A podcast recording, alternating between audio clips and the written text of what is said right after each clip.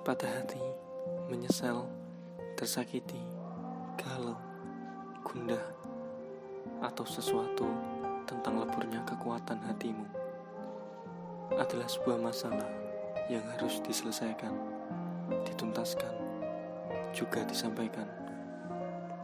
Di Salam Salim, kamu akan menemukan berbagai cerita yang selama ini terpaksa bungkam atau tak mampu diungkapkan. Jangan lewatkan setiap episodenya, karena hatimu berhak sembuh dan berwarna bagai pelangi di langit yang indah. Setiap insan harus tahu bahwa hatimu harus merdeka, bahwa kita harus merdeka.